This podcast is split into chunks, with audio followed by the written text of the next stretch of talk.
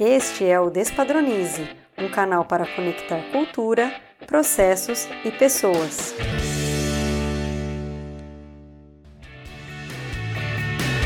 Olá pessoal, começa agora mais um episódio do Despadronize.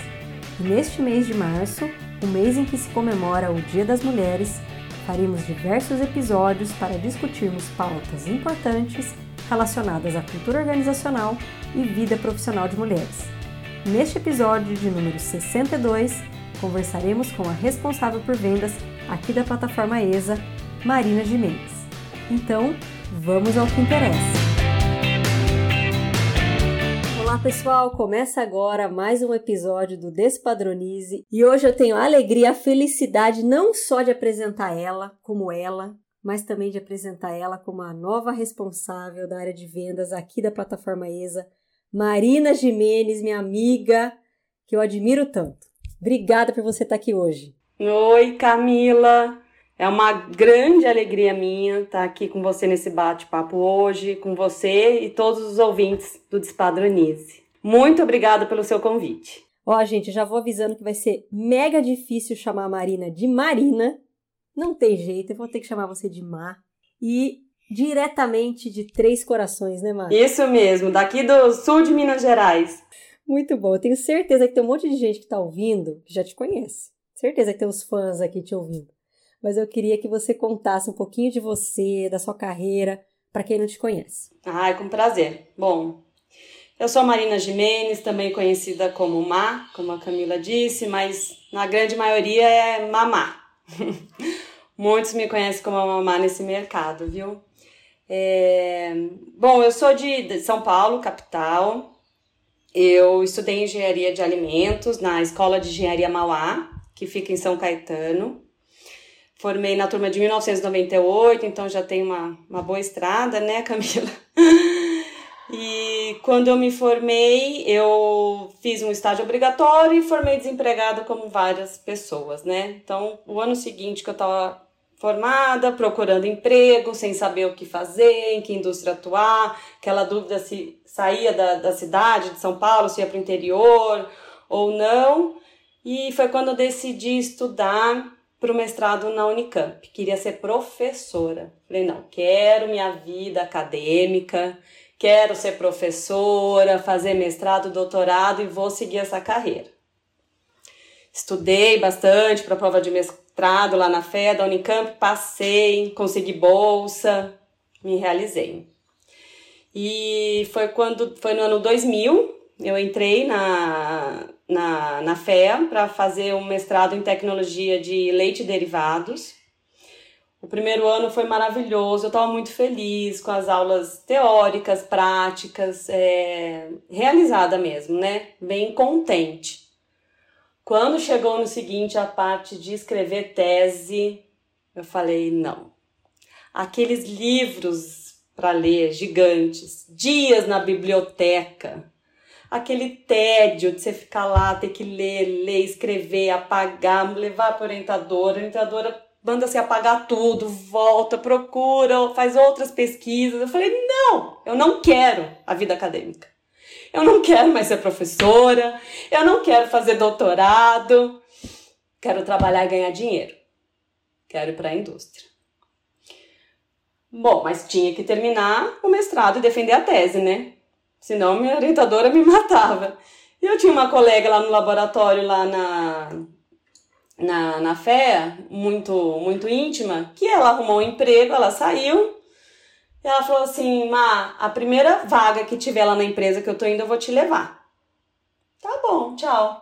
Dá dois meses ela me liga. Abriu uma vaga em pesquisa e desenvolvimento. Só que aqui no sul de Minas Gerais, em Três Corações. Você vem? Falei, vou? Agora! Fui fazer entrevista, fui super bem. A pessoa que me entrevistou falou assim: por mim você já tá aprovada. É você a escolhida. Não preciso nem entrevistar mais ninguém. Sabe quando casou muito bem? Super casou. Voltei, falei para minha orientadora: Pois é, arrumei um emprego. Ela me olhou com aquela cara tipo: Como assim, né? Você tem tese para defender, ou seja, terminar de escrever a tese, defender. E eu falei, mas eu não posso perder essa oportunidade. Eu vou, é uma multinacional no ramo de alimentos, e eu estava muito empolgada. E fui. Mas consegui fazer em paralelo, terminar de escrever a tese e defender, já estava trabalhando. Deu tudo certo, mudei de cidade, fui para o interior lá de Minas Gerais, comecei a trabalhar, estava muito feliz numa área de, de pesquisa e desenvolvimento, dentro da fábrica, né? Assim, do lado da fábrica, dentro do laboratório, com pessoas incríveis e e foi aí que eu comecei a minha carreira, né, realmente de engenheiro de alimentos e não acadêmica. É, fiquei na área de pesquisa por cinco anos. Depois de cinco anos na área de pesquisa, eu fui convidada pelo diretor comercial para ir para a área comercial. Eles fizeram um convite muito interessante, atrativo. Eu gostava muito da área de pesquisa e desenvolvimento, a parte de laboratório. Mas o convite foi muito atrativo da área comercial e eu aceitei. Aceitei, fui para a área comercial, comecei a trabalhar na área comercial, atender vários clientes, né? Já por aí já devo ter batido a porta. Todo mundo já ouviu falar meu nome em vários clientes, muitos contatos. E fiquei nessa área comercial por 13 anos, cara. Deu um total de quase 20 anos trabalhando nessa empresa. E hoje eu tô aqui, muito feliz, falando com você, aqui na plataforma ESA. E é isso. Gente, é assim, foi lá que a gente se conheceu, né? Na QR, a gente sempre acaba falando aqui, tem vários querrianos aqui nesse Despadronize. Não tem é, como não falar, né? Não citar o nome. é uma escola maravilhosa, e com certeza vivemos, vivemos grandes aventuras lá, né, Mar? Com certeza. Muito bom. E hoje um episódio super especial, né? Então a gente está comemorando essa semana, então lógico que a gente não está gravando nessa semana, mas essa semana de lançamento, Dia das Mulheres. E aí eu fiquei pensando, quem chamar uma mulher forte, uma mulher né, que representa toda essa questão de mulher profissional, mãe, é... e aí veio seu nome. Então hoje é um dia assim diferente aqui do Despadronize. Normalmente a gente fala bastante sobre questões técnicas, né, de é, conceitos e aplicações aí de processos, mas como a gente sempre fala, não dá para separar processos de pessoas e principalmente não dá para é, fingir que mulher no trabalho é igual ao homem, porque não é. Então eu queria te agradecer muito por você estar nesse episódio mais que especial de Dia das Mulheres aqui, Má. Que honra, cara, representar o nosso time, né, das mulheres, trabalhadoras e mães também, né? Com certeza. Então eu queria começar já, então eu vou trazer aqui algumas coisas polêmicas, né, porque a gente gosta de polêmica também. É, eu queria começar perguntando, assim, no seu ponto de vista, né, você que já foi do meio acadêmico, já foi de empresa, já foi estudante, né, diferentes áreas dentro da indústria, você enxerga que tem diferença na forma como a mulher é tratada, dependendo do ambiente que ela está? E mais do que isso, como que você vê essa coisa da cultura, da, da força da cultura da empresa versus essa cultura né, de sociedade machista, enfim, tudo isso que a gente vive aí na prática? Olha, Cá, eu fiz uma faculdade, a Escola de Engenharia Mauá, ela era somente engenharia, né? Então, ela é basicamente uma escola de homens. O curso que tinha mulheres era o nosso curso, que era alimentos.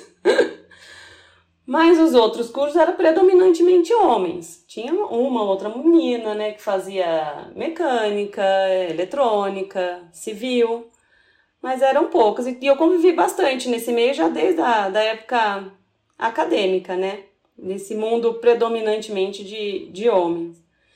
Mas eu sempre vi, a gente foi, nós mulheres, né, as mulheres também, as meninas que fazem as outras engenharias, sempre muito respeitadas não só no meio acadêmico, como também na indústria. Eu vivi muito, quase 20 anos na indústria, muito dentro de fábrica, com o pessoal chão de fábrica e também a parte de, de escritório. Ou seja, desde cargos de operador de máquina até presidentes. É, muitos homens, né? A gente teve, eu sempre tive muito contato com diferentes níveis de hierarquia mas se a empresa tem é, mulheres em, em seu quadro de funcionários, ela tem que ter a cultura de apoiar as mulheres, né? Tem uma equidade da, entre as mulheres e os homens. Eu nunca vivenciei uma discriminação, um assédio. de uma mulher ou comigo nesse todo esse tempo de meio acadêmico e de, de trabalho, de empresa. Ou mesmo nos clientes que eu frequentei, entrei em muitos clientes e a felicidade, felizmente, eu nunca vivenciei isso. Com certeza é fora da estatística aí maior, que é muitas né, de nós que, que já passamos aí em algum momento por uma situação constrangedora, né, mano? Agora eu vou falar da Kerry, pela por essa coisa em comum. A Kerry tinha um ambiente muito, muito legal em relação a isso, né? Não, também nunca presenciei nada. Eu também, enquanto gerente de fábrica, né, que está sempre ali com muitos homens, também nunca passei por nenhum tipo de assédio moral, é, assédio sexual, né, em relação à minha pessoa também. Agora me fala uma coisa, Dia das Mulheres. O que, que é Dia das Mulheres para você? Comemora, não comemora? É uma data mais comercial, não é? Como que você enxerga o Dia das Mulheres? Eu vejo assim que hoje, após muitas conquistas das mulheres pelo mundo todo, eu, meu ponto de vista, que é uma data mais comercial, tá? Não é uma data assim que eu comemoro, né? É, o Dia das Mulheres ele foi um movimento, ele iniciou no, início do século passado, é, cerca de 1910, nos Estados Unidos e alguns países da Europa, onde as mulheres começaram a marchar nas ruas reivindicando seus direitos, melhores condições de trabalho, menor carga horária, melhor salário, equivalente aos dos homens, né? Ou seja, elas queriam os direitos iguais aos homens, isso no início do século passado, né? E foi somente em 1945 que a ONU assinou o primeiro acordo internacional que afirmava princípios de igualdade entre homens e mulheres. Mas efetivamente, o Dia Internacional das Mulheres, ele foi oficialmente reconhecido em 1975. Ou seja, faz quase 50 anos. Imagina quantas coisas, né, aconteceram de 75 para cá. Então, eu vejo que as mulheres já conquistaram muito seu espaço. Elas são muito reconhecidas, são respeitadas, né, profissionalmente, cada um no seu meio de trabalho, independente do nível hierárquico que ela ocupa do cargo. Então, hoje você encontra mulheres em todas as áreas. Você encontra mulheres operando máquinas, operadoras de chão de fábrica, operando máquinas agrícolas. Você encontra mulheres dirigindo ônibus de rua, é, motorista de trem, de metrô, de Uber. Quem nunca pegou um Uber? Entrou no Uber, deu de cara com uma mulher. Tem várias, né? Por aí. Você para no posto de gasolina, vai por gasolina, quem te atende? Uma frentista mulher. E antigamente você não via isso, né? É, e também dos cargos mais elevados. Diretor para cima, diretor, vice-presidente, presidente, CEO. Cada vez mais você vê a mulher, né? A mulher é onde a mulher quer estar. Então, e temos também a lista das mulheres mais poderosas do mundo. Você encontra facilmente mais de 100 nomes das mulheres mais poderosas do mundo. Há celebridades também. Então são muitos exemplos que a gente tem, né? E com base nisso, hoje eu, né, eu, Marina de eu acredito que é uma data mais comercial e é mais um reconhecimento a todas as conquistas e as vitórias que as mulheres alcançaram nesses últimos anos, cara. É, eu acho que assim, você tem razão no sentido assim, apesar de ainda faltar às vezes ali o 50-50, quantas coisas não foram conquistadas, né? E uma coisa que a gente se preocupa muito aqui é de não ter essa coisa do ah, a Dia das Mulheres é uma florzinha ali, uma rosinha, parabéns. Por isso que a gente tem feito todo esse movimento essa semana para falar sobre questões muito mais é, críticas de, de igualdade, porque né, não é uma florzinha, uma rosa ali que, que é o Dia das Mulheres. Pois é, eu não quero receber do meu gestor uma flor ou dentro de casa do meu marido uma flor, né? Eu quero, a gente quer respeito, a gente quer igualdade, são outras coisas, né? Com certeza. A florzinha, um bombom, pode guardar. Com certeza, porque é, eu não sei, talvez cause até um pouco de polêmica essa fala, mas assim, eu vou ser um pouco, sou meio feminista, assim. Eu acho que às vezes o bombonzinho a flor até dá uma rebaixada na minha opinião, no sentido de, ó, oh, um bombonzinho, uma flor tá bom, tá? Você fica aí felizinha com, com o bombonzinho aqui, não é isso. Aí, tamo junto. Então, se gerar polêmica aí depois, a gente fica sabendo. Mas eu vou trazer algumas estatísticas aqui ao longo desse episódio. Eu queria. A primeira estatística aqui, ó. Uma, uma, uma reportagem que a gente pegou aqui do Guia do Estudante que fala que uma a cada seis mulheres pede demissão após um abuso, um assédio no trabalho. E segundo uma pesquisa do LinkedIn, é, 78% das mulheres acreditam que nada vai acontecer se elas denunciarem esse crime dentro da empresa.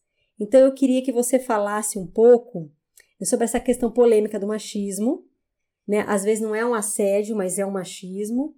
Queria entender como que você enxerga isso aí na sua trajetória e se você já teve alguns momentos, não, não, não de assédio como você falou, mas talvez de algum machismo que tenha te incomodado aí é, nessa posição de mulher.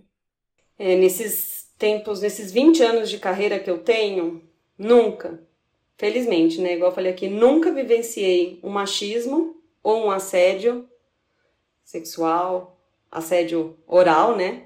Palavras, né? Que às vezes podem ofender a gente. É, nunca vi e eu nunca sofri do meu lado. E eu posso dizer assim: estudei numa escola de engenharia, basicamente, formada por homens. Os meus gestores nesses anos profissionais foram, em sua maioria, homens homens mais novos, da mesma idade ou mais velhos. É, e eu nunca vivenciei, nunca vi e nunca vivenciei. Para não falar que nunca, é, eu tenho uma colega, que lógico, eu não vou falar nome nem nada de onde, que foi a única história que eu ouvi, fiquei pensando bastante, né, o, é, se nunca realmente mesmo eu vi nada sobre assédio, mas sim, eu tenho uma colega que trabalhava numa grande empresa renomada, muito conhecida, e ela num cargo alto, um cargo de gerente, e ela entrou um gestor novo e ela começou a achar é, estranhas as atitudes desse gestor. É, começou a elogiar como você está, como você é bonita, como seu cabelo está bonito, você ficou bem nessa roupa. Já no dia seguinte apareceu, nossa, o seu decote tá legal, e essa calça grudada no corpo, o tamanho, o comprimento da saia, e foi piorando, né? Vamos falar, descendo o nível. E ela foi ficando muito desconfortável com aquilo. Muito, pensando o que fazer, né? Levar para a família, eu tô passando por isso, o que que eu faço, né? Eu me lembro quando eu conversei com ela, ela tava, já tinha passado um tempo, ela já estava mais tranquila. Mas imagino quão nervosa que ela ficou, né? É, um gestor novo que entrou na empresa tratando ela assim. E ela tomou a decisão, em comum acordo com a família, de pedir o desligamento e não de denunciar. Por quê? Medo. É igual você falou aqui. As mulheres têm medo de denunciar. E ela tomou a decisão. Eu vou denunciar. Eu vou, desculpa, eu vou é, pedir minha demissão. Só que nesse meio tempo, Deus foi tão maravilhoso com ela que essa, esse gestor foi desligado da empresa. Então ela não precisou é, pedir a demissão, né? Mas é realmente isso que mostra essa, essa pesquisa. As mulheres têm medo de denunciar, infelizmente, né, Cá? E você acha, Má, que. Porque assim, quem conhece você, quem está ouvindo a gente aqui conhece você, você é uma pessoa expansiva, você é uma pessoa que coloca a sua opinião, você não é uma pessoa que fica ali intimidada. Você acha que essa, é, essa sua característica, essa sua personalidade, acaba te favorecendo para que homens que tenham talvez uma má intenção achem você, por exemplo, uma vítima fácil ou que cheguem em você? Você acha que essa sua personalidade pode ter favorecido você ou você acha que isso independe? Eu acho que sim, eu acho que vale também da personalidade quanto você abre para a pessoa ser íntima com você, né? Eu, eu sou eu sou muito aberta, eu sou muito amiga, eu sou muito de abraçar, quem me conhece sabe, eu sou muito de brincar. Eu dou liberdade, mas você tem que saber dosar a liberdade que você dá para a pessoa, né?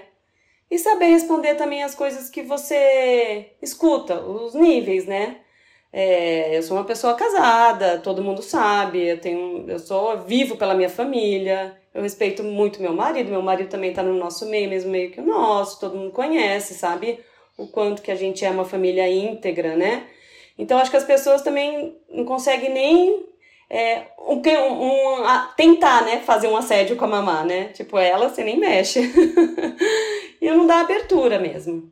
Com certeza. E o que, que você acha que as empresas podem fazer, assim, na prática, com ações mesmo, para eliminar ou reduzir esse tipo de, de de questão, por exemplo, que aconteceu com a sua amiga e tantas outras que a gente ouve aí nas redes e em reportagens? Eu acho que as, as empresas elas precisam assumir a responsabilidade de criar estratégias e repensar a cultura organizacional para mudar o cenário caso tenha algum caso como machismo, assédio, né? Como treinamentos de RH para os funcionários, é, in, no momento da integração de um novo funcionário, focar nisso, tocar no assunto, falar sobre a importância da igualdade, não só com, com mulheres, aqui a gente está falando de mulher, que é o nosso foco do Dia das Mulheres, mas entre todos da companhia, entre o branco, entre o preto, o gordo, o magro, né? O anão, o baixinho, o alto. Ou seja, é igualdade entre todos é, da empresa.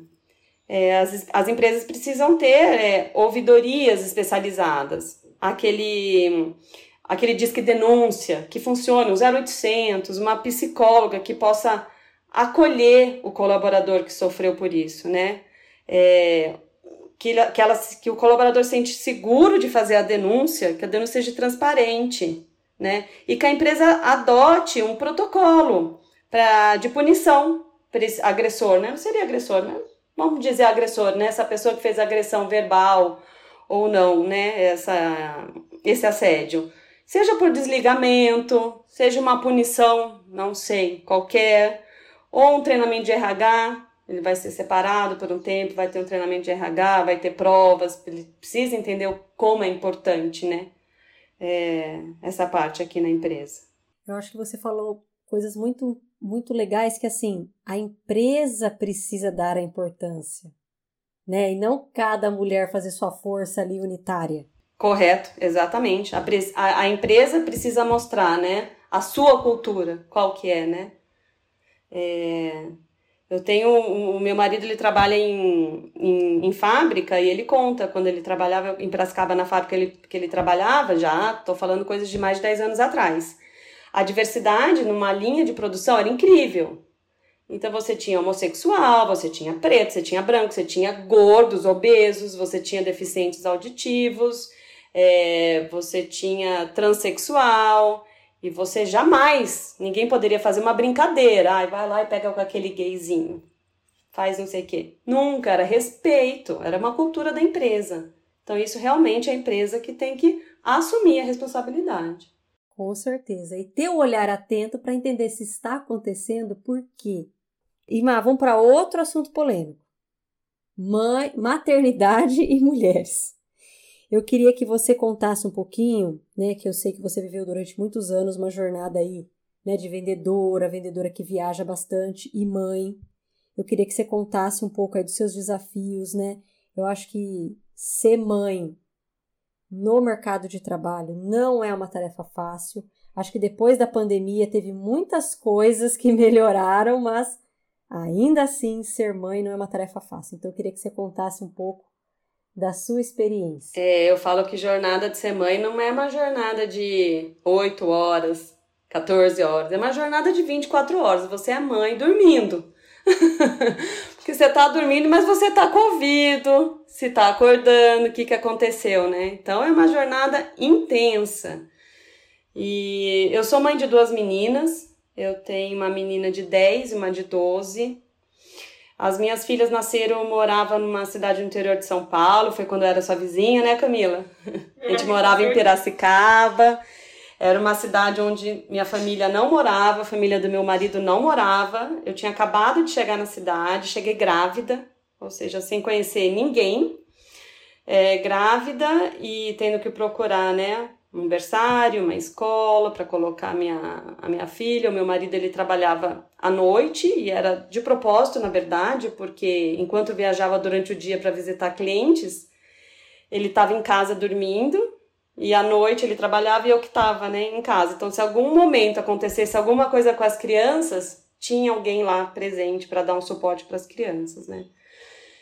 Então eu saía cedo, deixava as meninas no berçário, buscava a Camila, que era morava perto de casa, a gente viajava uma hora e íamos trabalhar em outra cidade, que a gente trabalhava em Campinas, né?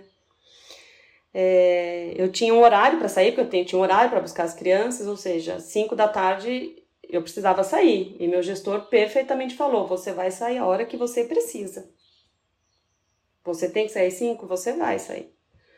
Sempre tinha aquelas pessoas fazer brincadeirinha, já vai já, Má, tá indo embora. Falava assim. Eu era apoiada pelo meu gestor, eu estou indo embora. Eu preciso buscar minha filha na escola. A escola fecha às seis, então tenho que buscar.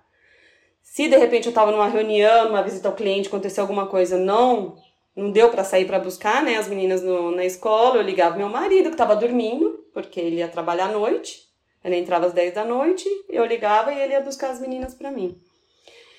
É, mas você tá sempre conectado, o trabalho, a escola, o celular, né, o celular na mão, tocava o telefone, era do berçário, podia estar com o presidente da empresa, que eu falava, com licença, que eu tenho uma ligação muito importante para atender. E a gente atendia, sua filha tá com febre. Eu já tive caso de a escola ligar e falar, olha mãe, ela tá com 39 de febre, você precisa vir buscar agora. Eu não consegui, meu marido não conseguiu. Você vai buscar a filha ela tá se jogada assim, passando muito mal, você se acha a pior mãe do mundo, mas vida que segue, né? Então é desafiador, é, você tá é, com esses dois né, empregos, vou dizer, né, a jornada de mãe, a jornada profissional, chegar em casa à noite, a criança dormiu, você liga o computador, porque afinal você saiu às 5 da tarde. Você tem um monte de e-mails que você não leu e você precisa ler para o dia seguinte já começar em dia, né? Então você conecta à noite, você trabalha, você cuida da casa, você cuida do marido. É bem intenso, Camila. É bem pesado, vamos falar a verdade, né? É bem pesado. É bem cansativo também, né? É gratificante, mas a gente sobrevive. Todos nós já sobrevivemos. Com certeza. E Má, é, vou trazer uma outra pesquisa aqui. Segundo uma pesquisa da Cato, 30% das mulheres deixam o mercado de trabalho para cuidar dos filhos, enquanto que os homens a proporção é quatro vezes menor, 7%. Eu queria saber o quanto, apesar que você nem contou que você fez a pausa, né? Você conta por que você fez a pausa, mas eu queria também que você contasse o quanto pesou ser mulher e ser mãe em você ter decidido fazer a sua pausa de carreira. O ser mãe que pesou muito para mim, né? É, eu vi eu vivendo nessa correria, que eu já comentei, as minhas filhas crescendo, né? Hoje uma tem 10, outra tem 12. É, começando a pré-adolescência, começando a ter desejos, opiniões, respostas, né? Começa a conhecer o mundo, onde você tem que estar mais presente. A criança, quando é um bebê, ela tem um ano, você deixa no berçário, tentando limpo e, e comida no estômago, a criança fica. Mas já nessa idade dos 10 anos, a criança tem opinião, ela responde, ela pergunta, né? Ela tá aprendendo muitas coisas, é um universo de coisas. Então as meninas começaram a entrar nessa fase junto com a pandemia. Entrou a pandemia, fiquei em casa, né, trabalhando home office full time, elas tendo as aulas online. Lógico, com certeza muito gratificante, né? Tá em casa, poder ficar mais tempo com elas, é, são as pequenas coisas que valorizo muito. Poder acordá-las, tomar um café da manhã junto, sentar para almoçar, conversar, buscar na escola, levar na escola, tá mais presente, né? E tudo isso na pandemia, somando a pandemia, me fez pensar muito. Meu Deus, como vai ser quando a pandemia acabar? Vai voltar aquela correria, vou ficar semana fora, vou voltar a dirigir 5 mil quilômetros por mês. E como que vai ser? E aí eu falei, não quero, quero parar. Eu quero parar, eu quero me dedicar à minha casa, à minha família, às minhas filhas. E eu vou tomar essa decisão, vou ter essa coragem e eu vou parar. Pela minha família, por elas, né? E parei, conversei internamente na empresa e eu acho que eu fiz minha melhor decisão. O ano passado foi um ano que eu tirei um ano sabático, vamos falar assim, né? Eu escutei muito: como você vai parar? Você não vai aguentar. Você vai parar para não fazer nada. O fazer nada que mata, né? Tem assim, muitas pessoas, eu escutei de muitas pessoas. Você, você vai aguentar não fazer nada? Camila, eu vou te falar que em um ano, o dia que eu não fiz nada, não existiu. Não existiu, porque você sempre inventa uma coisa. Eu ajudei muito mais as crianças na escola. Eu me empolguei nos trabalhos, né? Sempre tinha um lugar para levar, para buscar um trabalho, uma impressão, uma pesquisa. Assim, foi um ano que eu trabalhei, trabalhei, né, entre aspas, né, o nada, como dizem, bastante dedicando à família. Elas ficaram muito gratas, muito mais amorosas comigo, me abraçando, me beijando, mamãe te amo, me abraça todo dia, sabe? Parece que é um agradecimento, né? Aquele abraço que chega da escola, me abraça assim, fala: "Mãe, eu te amo". Quando eu contei para elas que eu ia parar de trabalhar, eu chamei as duas eu falei, a mamãe quer dar uma notícia para vocês.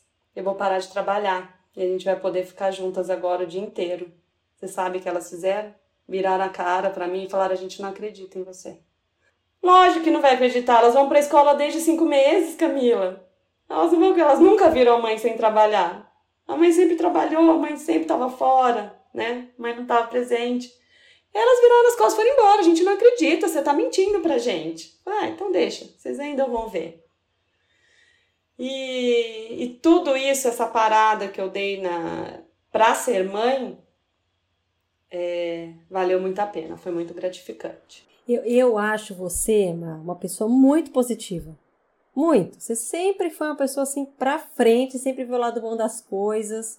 Você é essa pessoa, né, que dentro de uma sociedade machista vai falar o quanto a gente melhorou.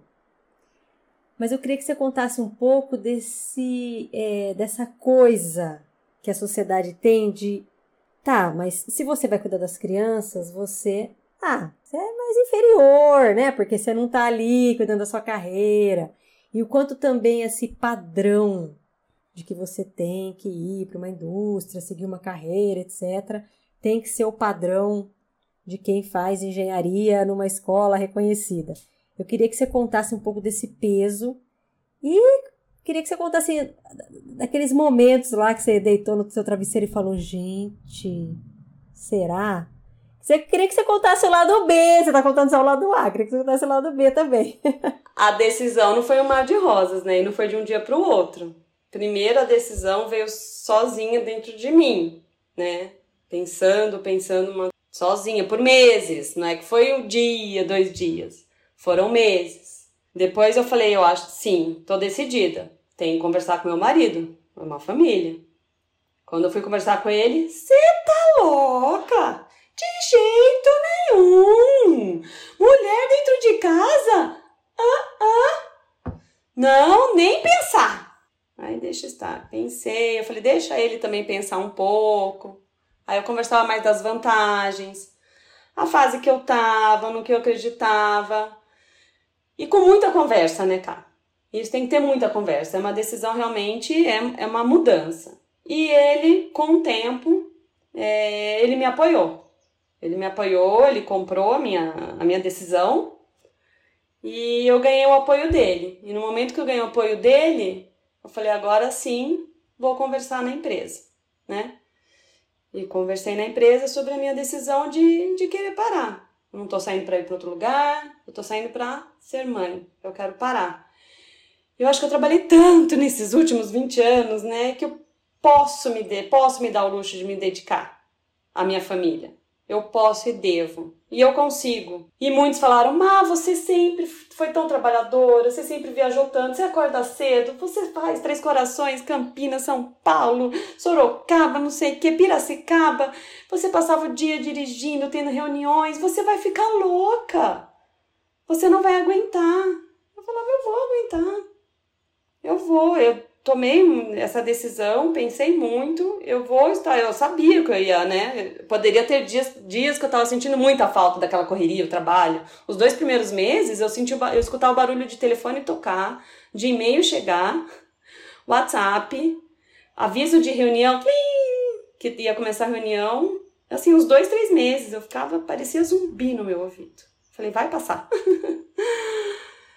É, e são muitas coisas. Você, você escuta muita gente que te apoia e muita gente que te crucifica. Como tudo na vida. E você tem que saber filtrar. E eu estava muito determinada. Eu, eu, mereço, eu trabalhei, essa, essa é a minha hora. E vai chegar a hora de voltar a trabalhar. Passou um ano, agora é hora de voltar a trabalhar. Tudo tem sua hora, cara. E, e, eu queria que você contasse um pouquinho, porque muita gente que pensa, eu tenho certeza que tem muita gente que está escutando e fala: Nossa, como eu queria ter essa coragem, como eu queria mudar, né? Como, como você falou, não é deixar de trabalhar.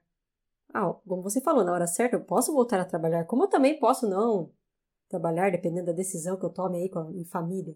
Mas muitas, muito, muito do fantasma eu vejo com essa coisa do dinheiro. Então, assim, puxa, eu vou parar de trabalhar e aí vai me faltar dinheiro, vai, vai é, cair a qualidade de vida né, da minha família. Tem muita gente que nem consegue ter esse luxo, né? Vamos também dizer aqui que tem muita mãe solteira, muita mãe que precisa desse trabalho. Mas eu queria que você desse até dicas de quem está pensando aí em parar relacionado a essa questão financeira. Que dicas que você daria aí para para quem está ouvindo. Tem que se programar mesmo, cara. Você não pode parar, você é louca, vou parar e não tenho mais, vou viver de agora de arroz e feijão. Não dá. Você tem que se planejar. Você tem que ter o apoio familiar. Eu jamais não teria coragem de pedir as contas sem ter o apoio do meu marido. Não ia. Então eu acredito que o apoio familiar que eu tive valeu muito. O meu marido ele trabalha, né? E na hora a gente já falou, ele falou: "Bom, você sabe, se você parar de trabalhar, a gente vai ter que largar a mão de algumas coisas. Alguns luxos, viagens. Bom, também a pandemia, não viajei, né? Com a pandemia e tudo. Mas algumas coisas foram excluídas. E ok, a gente sentou, a gente conversou e tem que colocar no papel. Camila tem que planejar. É uma decisão muito séria. Ainda mais quando você tem filho, filho na escola filho que estuda, filho que faz aula de inglês fora, que faz aula de balé, que quer fazer aula de ginástica. Então todos têm que estar tá no mesmo, na mesma vibe, né? A gente, a mamãe vai parar de trabalhar, tem esse benefício, tem o ônus e tem o bônus. E tem que planejar. Tem, é, felizmente eu, consegui, né? É, com o apoio que eu tive e com toda a minha trajetória e minha carreira, eu consegui mas você não pode tomar essa decisão louca da noite pro dia. E eu acho que tem muita gente agora. Eu, você está contando isso, eu estou me vendo também há oito anos atrás, quando eu cheguei pro meu marido e falei, vou pedir a conta. Tem muita gente que também deixa chegar naquela, naquele limite de estresse, que aí aí você dá louca mesmo, porque você já está num momento assim terrível, né? Eu acho que isso também é, um, é uma coisa que as pessoas precisam e ouvindo um pouco, se ouvindo, né, um pouco antes ali, de não chegar no limite mais crítico de uma depressão, enfim, coisas piores. Ah, sim, sim, com certeza, com certeza. A minha decisão, eu pensei bastante, foi quando é, resolvi contar, né, conversar com meu marido, eu falei na empresa, para você ter uma noção, quando eu falei com a empresa, eu falei em maio, eu trabalhei até dezembro. Ou seja, ainda eu, era uma decisão, mas não era uma decisão igual você falou, assim, revoltante, que já tá fazendo mal, né? Eu preciso parar agora. É uma decisão que eu preciso parar, mas eu tô aqui, empresa, eu tô aqui, eu vou te apoiar em toda a minha saída até quando você precisar. Mas eu tenho um limite, 31 de dezembro é meu limite, senão vai, né, Camila? Tu conhece. A empresa vai pedindo, pedindo e vai. Então, foi tudo muito bem programado, planejado, tanto da minha parte como pro lado da, da empresa que recebeu a notícia já com muita antecedência. Muito legal. E como que você tem visto essa evolução aí também na questão de maternidade nas empresas? E eu já queria emendar assim, de quem que é essa responsabilidade? Tem uma área, tipo a área X é que tem que cuidar, a área de RH, sei lá, ela que tem que ver essas questões de maternidade. Como que você vê isso uh, dentro das empresas? Eu vejo um ponto positivo, acho que já evoluiu bastante, né? Pensar na minha licença maternidade a primeira 12 anos atrás, é, eu acho que já evoluiu bastante. Quando eu saí de licença maternidade, há 13 anos atrás, né?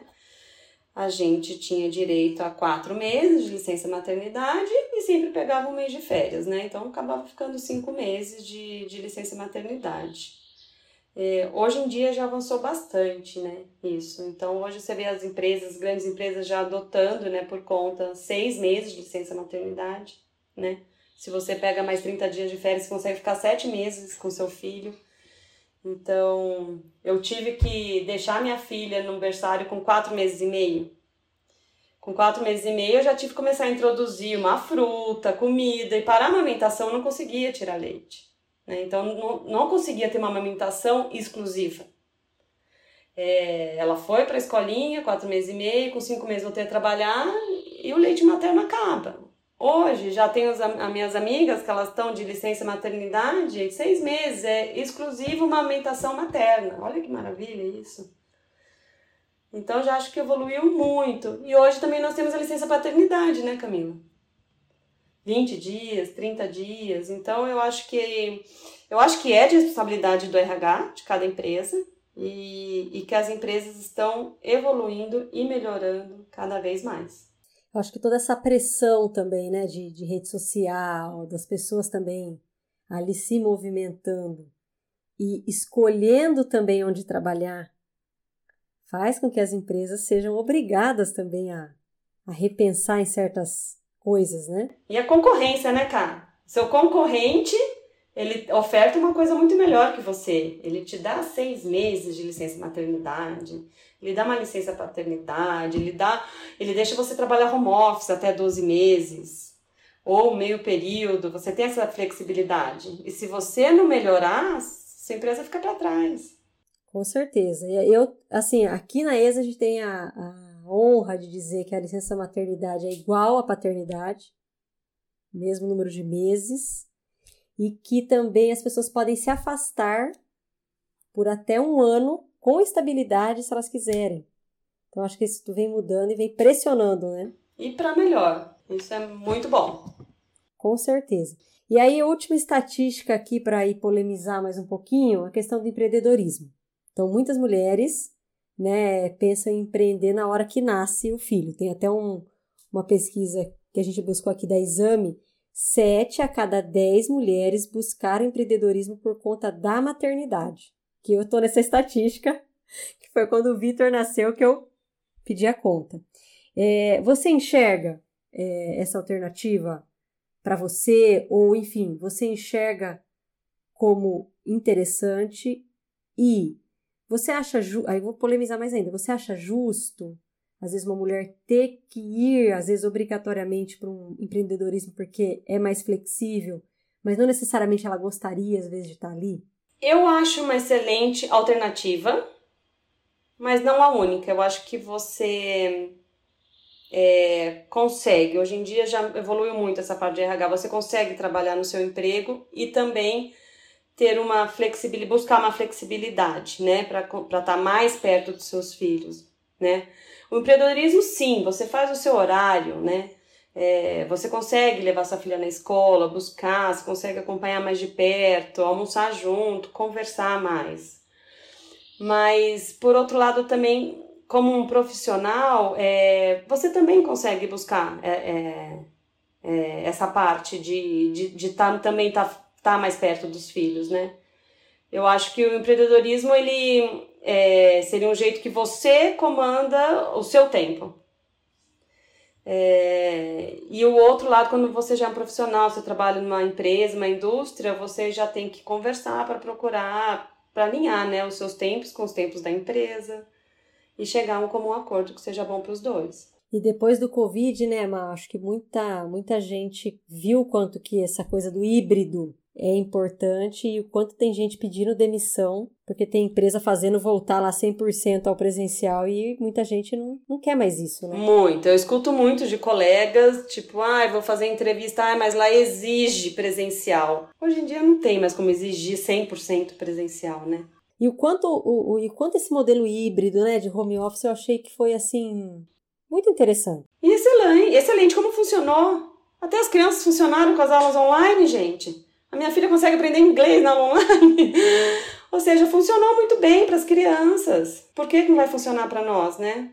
Exato. Eu acho que ainda tem muito essa coisa também da cultura de certas empresas, dessa coisa de controle, né? Comando e controle. De às vezes exigir ali, eu quero saber quanto tempo você está trabalhando. Eu quero medir, já vi outro dia, medir a hora do, do laptop da pessoa, se a pessoa está ali movimentando o computador. Não dá, né? É por causa da pedra, né? Tem que ter a confiança, tem que tá, ter a confiança por, pelos dois lados. É, e aí eu acho que vai uma coisa que você falou lá atrás, uma frase que você falou lá atrás, que assim, não é questão de mulher ou não. É questão do, do todo, do, do, do, grupo como um todo. Tem que ser bom para todo mundo, né? Correto. Temos todos que trabalhar felizes.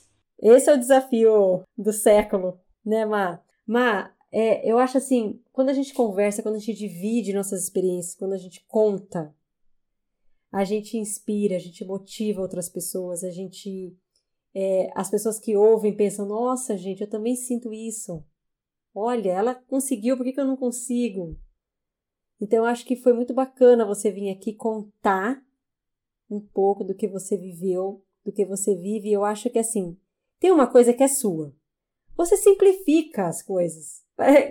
Quem está ouvindo você fala assim: nossa, gente, mas é simples. E eu sei que isso vem de você também, dessa positividade que você tem. Justamente, não gosto das pessoas que complicam. Para que complicar? É tão mais fácil simplificar. É tão mais fácil, tão melhor ser otimista. Vai dar certo, vai conseguir, vamos tentar. Está tudo bem, né?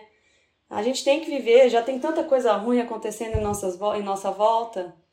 Então eu sou muito, eu sou alegre, eu sou otimista, sou muito grata grata. Acho que quem tem gratidão tem muito, né?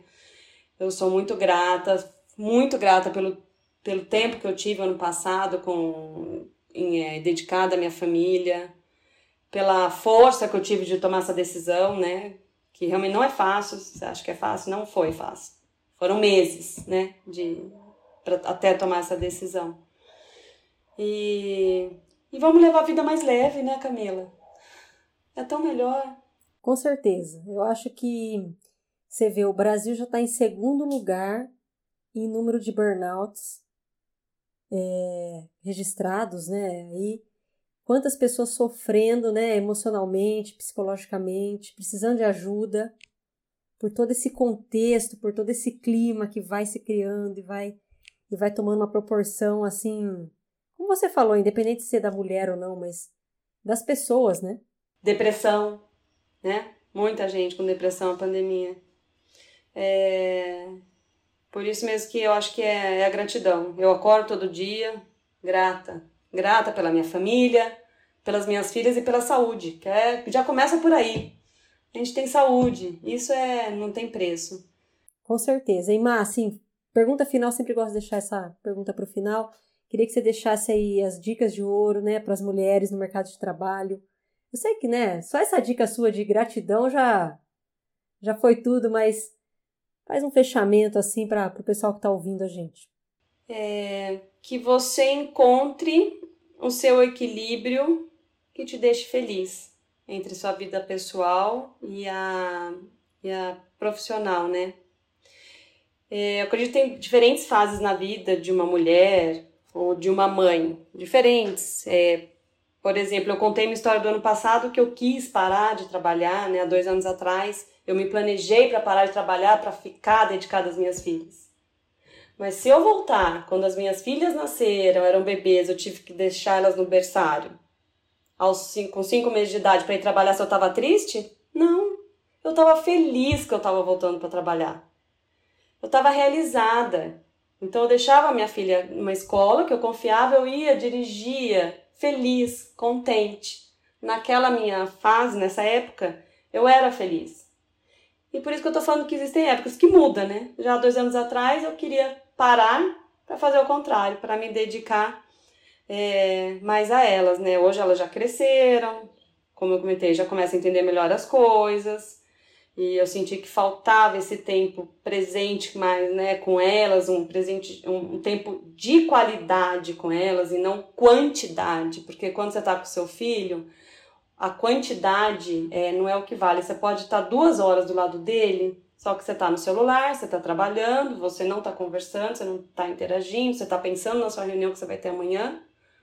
Enquanto você ficar 15 minutos de qualidade, é outra coisa. 15 minutos dedicado, né? Ao seu filho. É, já é bem diferente. Então, a minha dica é trabalhar numa empresa que tem os mesmos valores que os seus. Isso é essencial. Uma empresa que te valorize, que te apoie nas suas necessidades como mãe, como mulher e como profissional. Senão fica difícil de, de ser feliz. Tomar as rédeas, né, Maia? Eu acho que as pessoas precisam entender que elas ou pedir ajuda, ou enfim, brotar uma coragem lá de dentro e se não tá legal onde você está trabalhando, mude. Tem muito lugar legal para trabalhar, né? Mude, não se sinta na obrigação, arrisque. É, toma uma decisão, não é fácil, mas ponto final tem que ser colocado muitas vezes. Os ciclos terminam para outros começarem. Às vezes é essencial, sim. Muito bom. Mensagem Dia das Mulheres: os ciclos terminam para outros começarem. Má, foi maravilhoso. Muito obrigada por você ter vindo, adorei. Ai, Cá, obrigada. Acabei falando bastante na minha vida. Muitas pessoas já conhecem já uma grande parte, né? Mas foi muito bom. Espero poder ter ajudado algumas mulheres, né? Essa, com essa minha história como profissional, como mãe, como parar a carreira, né? Tomar a decisão de parar a carreira por um ano para se dedicar à família, voltar a trabalhar. É, eu espero que eu tenha ajudado todos vocês, mulheres e mães. Com certeza. E quem quiser bater um papo com você, tem alguma rede social, algum e-mail que possa te encontrar? Tem sim. Você me encontra no, bom, no, no Instagram, Marina Jimenez, Marina Jimenez Costa, no LinkedIn também, Marina Jimenez. É, aqui na plataforma ESA, você também pode me encontrar e vai ser um prazer em conversar com vocês, trocar ideias, seja do lado de mãe, profissional, é, da vida, de como tomar uma decisão de parar, como conversar com o marido para falar eu quero parar de trabalhar e ele vai ficar você não vai parar de trabalhar de jeito nenhum. troca de experiência, estou aberta para fazer essa troca. Muito bom. Ma, muito obrigada. E para quem seguiu a gente até aqui, muito obrigada. Até semana que vem e feliz Dia das Mulheres a todas as mulheres aí do planeta. Obrigada, Camila. Obrigada a todos. Um beijo para todos. Tchau. Tchau. E este foi mais um episódio do Despadronize. Eu sou Camila Nascimento, responsável pela produção e apresentação deste podcast, com edição de Raquel Venturini. Lembrando que o Despadronize é um canal de conteúdo da ESA e você pode nos acompanhar pelo LinkedIn, Instagram ou pelo nosso blog no plataformaesa.com. Até semana que vem!